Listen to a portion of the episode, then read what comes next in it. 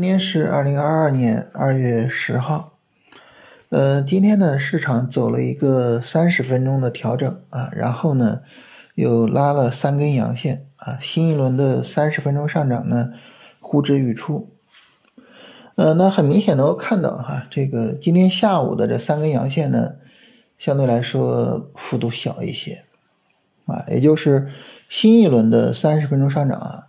呃，它的上涨力度跟前轮相比啊，就仅仅从行情之初来看哈，这个力度的差距呢还是有的，所以呢，不排除明天呢三十分钟上构造一个顶部结构，也就是说呢，不排除明天啊它会是一个呃需要我们做出场的日子。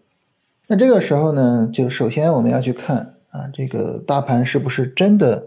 会出现顶部结构啊，这个顶背离呀什么的。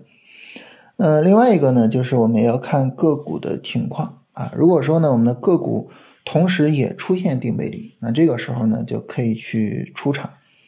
如果说呢，我们的个股走势比较强啊，没有什么顶部的信号啊，拉升力度呃依然是在增加的，那这个时候呢，可以考虑把仓位降一降啊，这没有必要一下清仓是吧？降一下仓位。那么这个地方呢，呃，如果说大盘真的有顶背离的话，不排除呢会，呃，构造一个顶部结构，然后呢去展开新一轮的日线的短线下跌。那我们之前呢反复的去聊啊，就是如果后续呢有一个日线短线下跌，而且呢下跌的力度比较适当的话，那么它会是一次非常重要的机会。而且呢，现在市场上也有比较明显的操作方向啊，你像基建是吧？是呃特别明显的方向。然后呢，疫情修复，然后还有一些白马的方向，还有周期的方向，是吧？那么这些方向呢，如果说调的小啊，那么都是我们重点要去操作的对象。所以呢，就是。呃，后续的这个短线下跌，如果真的走出来的话，那么它是需要我们特别特别去注意的啊。无论是从波段操作的角度，还是从短线操作的角度，呃，这个地方的机会都是至关重要的。那么这是跟大家聊一下行情的情况啊。然后呢，我们继续简单聊一下，就是关于波段操作。我们知道，无论是针对。任何级别的操作，首先一个比较重要的就是怎么样算有操作机会了，是吧？那我们聊短线操作呢，就是大盘如果说有短线调整啊，那这个时候呢就算是一个操作机会。那怎么样算是有一个波段操作的操作机会呢？那我们可以理解的是哈，类似的，如果说呢。呃，大盘有一个波段调整啊，就算是一个重要的波段操作机会啊。你比如说，嗯，目前呢，我们为什么聊波段呢？就是大盘现在呢，它是一个波段下跌的过程，所以呢，我们现在其实是有一个波段操作的机会的。那么，在大盘的这样的一个，比如说持续两三个月的下跌之后。后面呢？如果说大盘能够重新开启一波，啊，持续两三个月或者更长时间的波段上涨，那么我们去建波段的仓位，去持有几个月的时间，啊，是很有可能被大盘带动着，啊，被大盘给我们抬轿子，然后呢，产生明显的波段上的操作收益的。所以呢。与大盘出短线调整机会啊，带来啊短线操作的一个机会相似啊，大盘呢经历这种两三个月的下跌啊，经历这种波段下跌之后呢，给我们带来的就是波段操作的机会。所以怎么算有机会呢？就是大盘有这样的下跌，但是呢，和短线的下跌不一样的地方在哪儿呢？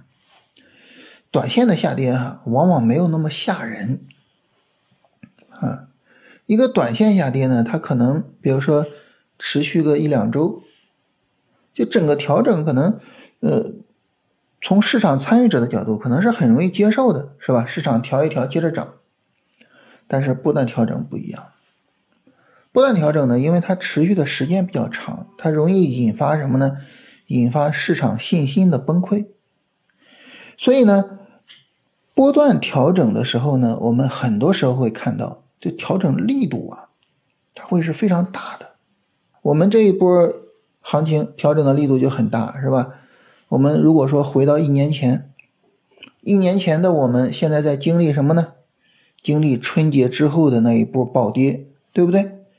就是波段调整和短线调整在这一点上有一个非常大的区别，这也给我们带来了波段操作的一个非常大的难度，就是我们需要在一个长时间的大力度的大幅度的下跌之后，依然保持对股市的信心。